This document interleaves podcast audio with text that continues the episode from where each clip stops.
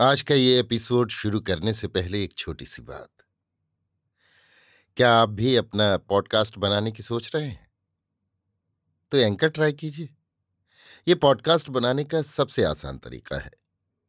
Number एक, ये free है। नंबर दो, इसमें कई सारे ऐसे टूल्स हैं जो आपको अपने फ़ोन और कंप्यूटर पर रिकॉर्ड और एडिट करने की फैसिलिटी देते हैं। नंबर तीन आप अपने पॉडकास्ट को डिस्ट्रीब्यूट भी कर सकते हैं, जिससे इसे स्पॉटिफाई और दूसरे प्लेटफॉर्म पर सुना जा सके। तो डाउनलोड कीजिए फ्री एंकर ऐप या विज़िट कीजिए एंकर डॉट एफ़ पर अपना पॉडकास्ट स्टार्ट करने के लिए। ये तो थी एक छोटी सी जानकारी, और अब शुरू करते हैं एपिसोड का सिलसिला।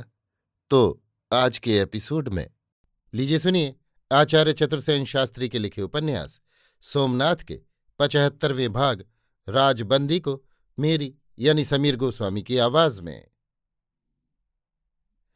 आनंद को तुरंत ही अमीर के सम्मुख पेश किया गया। आनंद अमीर के तेज प्रताप और प्रदीप्त व्यक्तित्व से डगमगा गया। उसने तलवार की मैत्री भी याद दिलाई। फतेह मोहम्मद के प्रति मैत्री भाव भी प्रकट किया, परंतु इससे उसका अनिष्ट ही हुआ। अमीर जैसे राजनीति के महापंडित को ये समझते देर न लगी कि सुरंग के रास्ते का एक नए अनपेक्षित व्यक्ति का आना युक्तिसंगत नहीं है। उसने फतेह मोहम्मद और सिद्धेश्वर दोनों से परामर्श करके विश्वस्त रूप से उसे शत्रु मानकर कड़े पहरे में बंदी कर लिया, परंतु उसके खान पान और रहन सहन की अच्छी व्यवस्था कर दी। सिद्धेश्वर ने स्पष्ट कह दिया था कि ये हमारे भेद को जान गया है। यदि इसे छोड़ दिया गया तो इसका घातक परिणाम होगा और हमारी सारी योजना ही निष्फल हो जाएगी। बंदी आनंद की खूब खातिर तवाज़ की गई। कोई काम की बात उससे उगलवाने के पूरे प्रयत्न किए गए। पहले उसने पागल होने का स्वांग भरा, पर वो भी निभा नहीं। अंत में वो शांत और मौन हो बैठा। बहुत कहने सुनने पर भी फतेह मोहम्मद से उसे नहीं मिलने दिया गया। आनंद अमीर के शिविर में बंदी है ये बात अत्यंत गोपनीय रखी गई। अंततः सब बातों पर खूब आगा पीछा सोचकर आनंद स्थिर हो गया। वो ऊपर से प्रसन्न और निश्चिंत रहने लगा। छूटने की उसने कोई चेष्टा नहीं की। एक दो बार अमीर ने उससे बात भी की। कुछ मामले की बात निकलवाने की बड़ी चेष्टा की, परंतु उसने हंसकर टाल दिया। कहा, अभी तो मैं अमीर नामदार की सेवा में हूँ ही। समय आने पर अमीर के लाभ की बात निवेदन करूँगा अमीर ने और भी यत्न से इस गूढ़ पुरुष पर पहरे चौकी की व्यवस्था कर दी। रुद्रभद्र से अमीर की और एक बार मुलाकात हुई। सिद्धेश्वर का दूतत्व तो जारी ही रहा। अमीर अब ये भेद भी जान गया कि अघोर वन का वो पिशाचराज और कोई नहीं, वही धूर्त रुद्रभद्र है। अमीर उसे महालय की सारी संपदा सौंपकर, उसे महालय का अधिष्ठाता स्वीकार कर ले। इस शर्त पर उसने अमीर को सुरंग की राह महालय में ले जाने का वचन दिया। बीच में बहुत से आदान प्रदान हुए और अंत में सब योजना स्थिर कर ली गई। योजना अत्यंत गुप्त रखी गई। अमीर अपना शिविर और पीछे हटा ले गया और योजना की पूर्ति में लग गया। दामोदर मेहता को आनंद के इस प्रकार का एक गायब हो जाने का बहुत आश्चर्य हुआ। और जब पूरा दिन और रात्रि भी बीत गई तो उनका आश्चर्य चिंता में बदल गया। एक विशेष बात ये भी चिंता की थी कि अमीर ने कोर्ट पर आक्रमण करने की चेष्टा नहीं की, उल्टे वो अपना लश्कर पीछे हटा ले गया। राजपूत योद्धा हथियार बांधे अपने अपने मोर्चों पर मुस्तैदी से डटे हुए आक्रमण की प्रतीक्षा करते रहे। सदैव हिंदू रणनीति यही रही है। आगे बढ़कर शत्रु का दलन करने की नहीं। जब दूसरा भी दिन यों ही बीत गया और अमीर ने युद्ध करने का कोई लक्षण प्रकट नहीं किया, अथवा अमीर का कोई सैनिक भी दृष्टिगोचर नहीं हुआ तो दामू मेहता अत्यंत गंभीर हो गए वे सोचने लगे, क्या आनंद के इस प्रकार का गायब हो जाने और अमीर के पीछे हटने में कोई तारतम्य है?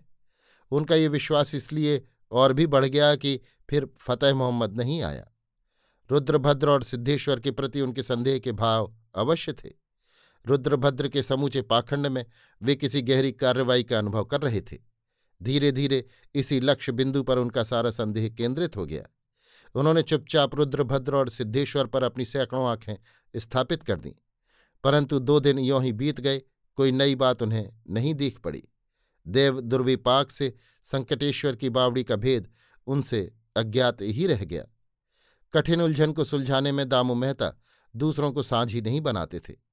स्वयं उलझ सुलझ कर निपट लेते थे। परंतु अब जब उन्हें कोई कोर किनारा न मिला तो उन्होंने बात का महत्व समझकर सब बातें महासेनापति से कह डालना ही ठीक समझा। मेहता ने महाराज महासेनापति भीमदेव से एकांत मुलाकात कर सारा विवरण उन्हें अथ से इति तक जा सुनाया।